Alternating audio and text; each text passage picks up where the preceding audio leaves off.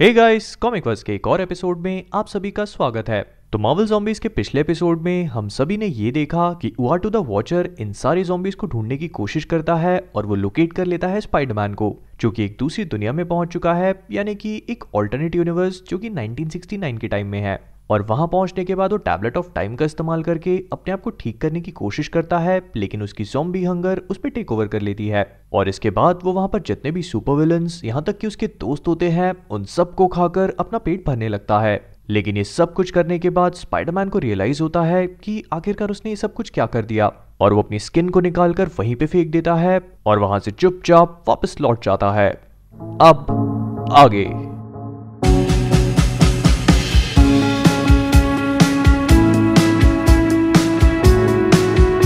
हमारी कहानी की शुरुआत द वॉचर टावर से होती है, जहाँ पर हुआ टू द वॉचर स्पाइडरमैन के एक्शंस को देखकर बहुत ज़्यादा घबरा चुका है। वो ये सोचने लगता है कि अगर ऐसे ही चलता रहा तो ये सारे के सारे जोम्बीज हर रियलिटी को खत्म कर देंगे, और इस तरह से पूरा का पूरा मल्टीवर्स एक बहुत बड़े खतरे में है। और ये सोचकर वो बाकी के वॉचर्स को बुलाता है और एक मीटिंग लेने की कोशिश करता है, लेकिन तभी अचानक उसके पीछे से हैंक यानी कि एंटमैन या फिर जाइंट मैन आ जाता है, और एक ही झटके में उसे खाकर वहीं पे खत्म कर देता है। और इसका रीजन सिर्फ़ यही था कि हैंक पिम को उस टेलीपोर्टेशन डिवाइस ने भेज दिया था वॉचर टॉवर में। और अब इस मौके को हैंक पिम किसी भी हालत पे छोड़ने वाला नहीं है, क्योंकि वॉचर टॉवर से अब पूरा का पूरा मल्टीवर्स उसके हाथों में है। और इसका अब वो पूरा फ़ायदा उठाएगा। इन सारी चीज़ों को पूरे दो साल बीत जाते हैं और अर्थ जेड नाम की एक अर्थ पर अचानक ही जाइंट मैन अपने आप को टेलीपोर्ट कर देता है और हम सब लोग देखते हैं कि वो जगह और कोई नहीं, बल्कि स्टार्क इंटरनेशनल का बेसमेंट है। इस यूनिवर्स की कहानी हमारे मावल के 616 यूनिवर्स से काफ़ी अलग होती है, क्योंकि स्टार्क इंटरनेशनल के ये वाले हेडक्वार्टर्स इतनी अच्छी हालत में नहीं दिखते और हम लोग देखते हैं कि पेपर पॉट्स अपने ऑफ़िस में बैठकर अपने रेजिग्नेशन को टाइप कर रही होती है।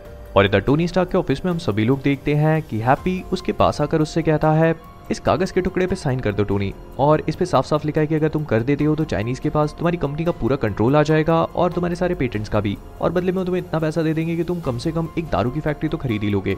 इसके जवाब में टोनी उससे कहता है, मेरे पास ऑलरेडी तीन है। इसको मेरे बॉक्स में छोड़ दो, मैं देख लूँगा। और हम सब लोग देखते हैं कि टोनी स्टार की हालत बहुत खराब है। वो पिछले कई महीनों से दारू के नशे में इतना धोता है कि उसे कुछ भी होश नहीं है।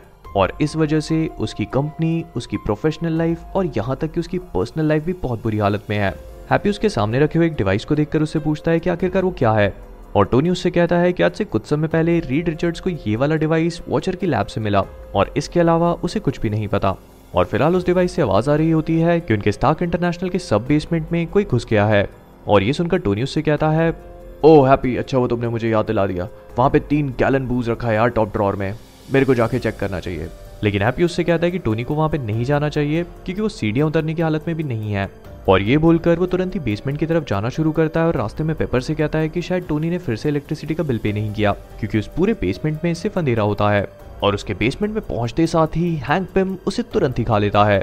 और आधा कटा हुआ हैप्पी होगन वहाँ से जैसे तैसे भागने की कोशिश करता है और हैंक पिम उससे कहता है हम्म टेस्टी तुम जानते हो यूनिवर्सेस के बारे में क्या कहा जाता है? तुम सिर्फ़ एक को नहीं खा सकते। जब मैंने वॉचर को खाया तो मुझे इस समझ में आया कि उसकी मशीन्स जो है, मुझे इस पूरे मल्टीवर्स में एक एक यूनिवर्स की एक्सेस दे सकती हैं। लेकिन उसने इन सबको लॉक कर दिया और उसकी की इसी बिल्डिंग में कहीं पे है। तो यार, प्लीज़ छोटे आदमी, मेरी मदद करो उसे ढूँढने में।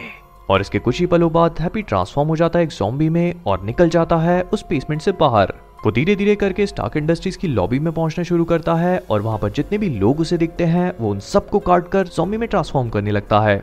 लेकिन ये सब कुछ देख लेता है वहीं पे खड़ा हुआ रोडी जो स्टार्क इंटरनेशनल की सिक्योरिटी का चीफ होता है और उस जोम्बीज को देखकर वो उन पर शूट करना शुरू कर देता है। वो अपने साथियों को बुलाने की कोशिश करता है, लेकिन कोई भी सिक्योरिटी वाला उसकी बात का जवाब नहीं देता। और वो समझ जाता है कि उसे तुरंत ही टोनी के पास जाना होगा, क्योंकि टोनी स्टार्क इस शेप में बिल्कुल भी नहीं है कि अपने आप को बचा पाए। इधर पेपर और टोनी ये सब कुछ अपने ऑफ़िस में बैठे बैठे देख लेते हैं। वो समझ जाते हैं कि जो सिचुएशन खड़ी हुई है, इसका सामना उन्हें करना होगा। लेकिन टोनी पेपर से कहता है कि वो इसका कुछ भी नहीं कर सकता। पेपर उससे कहती है कि उसके पास अपना आयरन मैन सूट है और उसे तुरंत ही उसे पहन लेना चाहिए। वो जानती है कि टोनी की हालत फ़िलहाल बहुत ठीक नहीं है, लेकिन अगर वो कोशिश करेगा तो शायद, पर टोनी उसे वहीं पे रोक देता है। उससे कहता है, मैं उड़ नहीं सकता। मेरी नर्व्स मेरी नर्व्स पूरी तरह से शॉर्ट है। मैं मैं खड़ा नहीं हो सकता, पेपर मैं चल नहीं सकता, मैं नहीं कर सकता। पेपर उससे कहती है कि आखिरकार टोनी के साथ प्रॉब्लम क्या है? ठीक है, अगर तुम नहीं कर सकते तो मैं करूँगी। अब क्या तुम मुझसे ये भी कहोगे कि एक औरत उस आर्मर को नहीं पहन सकती? नहीं, पेपर, मुझे ऐसा नहीं लगता। मुझे लगता है कि तुम तुम बहुत सही रहोगी। लेकिन प्रॉब्लम यह है कि मेरा आर्मर ब्रीफ केस मेरे पास नहीं है। और मुझे याद भी नहीं है कि मैंने उसे कहाँ रखा था। शायद शायद बाथरूम में कहीं पर। इधर हैंग पिम उस बेसमेंट से बाहर निकल कर आता है और वहाँ पे जितने भी सॉम्बीज होते हैं उनसे कहता है मैं जानता हूँ कि तुम सब हंगरी हो, वो तो मैं भी हूँ, और यहाँ पे बहुत खाना है। तो चिंता मत करो गाइस सबको खाने को बहुत मिलेगा, लेकिन फ़िलहाल फ़िलहाल मुझे कुछ चाहिए, और तुम सब जॉम्बीज हेल्प करोगे मुझे उसे ढूँढने में। लेकिन मैं जानता हूँ कि यहाँ पर आयरन मैन भी होगा। तो हम सबको मिलकर सबसे पहले टोनी स्टार्क को ढूंढना है, उसे ढूंढना है, और उसे चाँद से मारना है। और इधर हम सब लोग देखते हैं कि रोटी धीरे धीरे करके वहाँ से निकलने लगता है। वो एक एक करके जितने भी जॉम्बीज दिखते हैं उन्हें शूट करता है और छुपने के लिए मेन्स बाथरूम में घुस जाता है। इधर टोनी अपने ऑफ़िस में अभी भी वॉचर के डिवाइस का इस्तेमाल करने की कोशिश कर रहा था। वो पेपर से कहता है, इस डिवाइस ने मुझे कोशिश करी थी बताने की, कि यहाँ पे कुछ गड़बड़ है। लेकिन कैसे? इसको इसको ठीक करने का कोई तरीका होगा? इसका इन मॉन्स्टर से कुछ ना कुछ कनेक्शन है। रीड ने इसे मून पे ढूंढा था। वो इस चीज़ को फिगर आउट नहीं कर पाया। उसने मुझसे कहा था कि मैं इस चीज़ को फिगर आउट कर पाऊँ। लेकिन प्रॉब्लम यही तो है। अगर वो इसे नहीं चला पाया तो मैं कैसे चला सकता हूँ? मैंने इसे खोल तो लिया पर मुझे पता भी नहीं है कि इसे वापस जोड़ना कैसे है। ये हाइपर फ्लैंच यहाँ पे कहीं फिट होनी चाहिए इस असेंबली में समाओ लेकिन और पेपर उसे वहीं पे रोक देती है। वो उससे कहती है कि टोनी को अपने खिलौनों से खेलना बंद करना होगा। ये इस बात का समय नहीं है क्योंकि वो सब लोग मरने वाले हैं। उसके साथ आखिरकार प्रॉब्लम क्या है? और टोनी स्टार्क उस डिवाइस को वहीं पे फेंक देता है, जिसे देखकर पेपर कहती है फाइनली टोनी अब तुम कुछ करने वाले हो। क्या तुम्हारे पास कोई ना कोई ट्रिक है? तुम एक हीरो हुआ करते थे। क्या तुम्हारे पास कुछ तो होगा? और टोनी स्टार्क अपने सामने मौजूद एक फ़ोटो को निकालता है, जिसके पीछे एक सेफ़ होती है। वो सेफ़ में कोड को डालता है, जिसके अंदर होती है एक शराब की बोतल और टोनी उसे देखकर कहता है, इसे मैंने सही वक्त के लिए बचा के रखा था। इधर रोडी उस बाथरूम में बंद होता है, लेकिन तभी उसकी नज़र पड़ती है, वहीं पर मौजूद टोनी स्टार्क के आयरन मैन ब्रीफ केस पे। और अगले ही पल वो सूट को पहनकर वहाँ पर जितने भी सॉम्बीज होते हैं, उन्हें मारना शुरू कर देता है। वो धीरे धीरे करके टोनी स्टार के ऑफ़िस के पास पहुँचता है, जहाँ पर सॉम्बीज ऑलमोस्ट घुसने ही वाले होते हैं। और वो उन सबको मारकर जैसे ही उस ऑफ़िस में पहुँचता है, वो देखता है कि पेपर के ऊपर एक जॉम्बी झूमा हुआ है और टोनी को इस बात से कोई फ़र्क नहीं पड़ता। वो बस अपनी ग्लास में शराब को भरकर उसे पी रहा होता है। और ये देखकर रोडी उस पर अटैक करने की कोशिश करता है, लेकिन उसके सूट में से ब्लास्ट फायर ही नहीं होता। और ये देखकर टोनी उससे कहता है, आह बैटरी चली गई। हो सकता है कि जब मैंने लास्ट टाइम इसको यूज़ किया हो तो चार्ज करना भूल गया हूँ। और ये देखकर रूडी अपने दोनों हाथों का इस्तेमाल करके उस जॉम्बी को वहीं पे क्रश कर देता है। लेकिन तब तक तब तक बहुत देर हो चुकी थी, क्योंकि उस जॉम्बी ने पेपर को भी काट लिया होता है और अब पेपर भी ट्रांसफॉर्म हो जाती है एक फ्लैश ईटिंग जॉम्बी में, जिसे देखकर टोनी ने जितनी भी शराब पी होती है, वो पूरी की पूरी पेपर के ऊपर उल्टी कर देता है। लेकिन उस उल्टी की वजह से पेपर ज़ोर से चिल्लाती है और तुरंत ही वहाँ से भाग निकलती है। और ये देखकर रोडी टोनी से पूछता है कि आखिरकार उस उल्टी में था क्या? और तब टोनी उस बॉटल को दिखाकर रोडी से कहता है कि इसमें कोई भी आम शराब नहीं है, बल्कि उसका एक एक्सपेरिमेंट है। ये उसने काफ़ी समय पहले बनाया था और सोचा था कि वो कैंसर का क्योर बनेगा, क्योंकि उसमें कई मिलियंस ऑफ़ नैनोबॉट्स हैं जो कि स्टेराइल अल्कोहल में सस्पेंडेड है। वो उससे कहता है ट्रायल्स में इस दवाई ने बहुत अच्छा काम तो नहीं किया, लेकिन मुझे ऐसा लगा था कि शायद इन मॉन्स्टर से मैं बच पाऊँ। ये क्या करता है कि उनके शरीर से चिपक कर जितना भी डेड और नेक्रोटिक टिश्यू होता है, उसे खत्म कर देता है और उन जॉम्बीज को मार देता है। और ये सुनकर रोडी कहता है, तुमने कर दिखाया टोनी इसका मतलब ये है कि हम सब बच सकते हैं। तुम्हारी दवाई उन सबको ज़िंदा खा जाएगी। खा तो सकती है रोडी लेकिन इस दवाई को काम करने के लिए इन सब जॉम्बीज को दवाई पीनी पड़ेगी, क्योंकि दवाई सिर्फ़ तभी काम करती है जब इसे पिया जाए। और पेपर पे भी सिर्फ़ इसने इसीलिए काम किया था, क्योंकि इसे मैंने अपने मुँह से निकाल कर उस पर थूका था। लेकिन हमारे पास एक प्रॉब्लम और है। अगर हमें इस दुनिया को बचाना है तो हमें सूट को चार्ज अप करना होगा। और इस चार्जर से इसे चार्ज करने के लिए कई घंटों लग जाएँगे। तुम चाहो तो फैक्ट्री विंग में जा सकते हो। वहाँ पर एक स्पीड चार्जर है, जो इस सूट को सिर्फ़ 60 सेकंड्स में पूरी तरह से चार्ज कर देगा। और इधर हम सभी लोग देखते हैं कि जाइंट मैन यानी कि हैंग पिम पूरी तरह से छोटा हो चुका है, और वो चुपचाप उस डिवाइस तक पहुँच चुका है। इधर रोडी टोनी से कहता है कि वो सूट को नहीं ले सकता, और सही चीज़ यही है कि टोनी उसे पहने।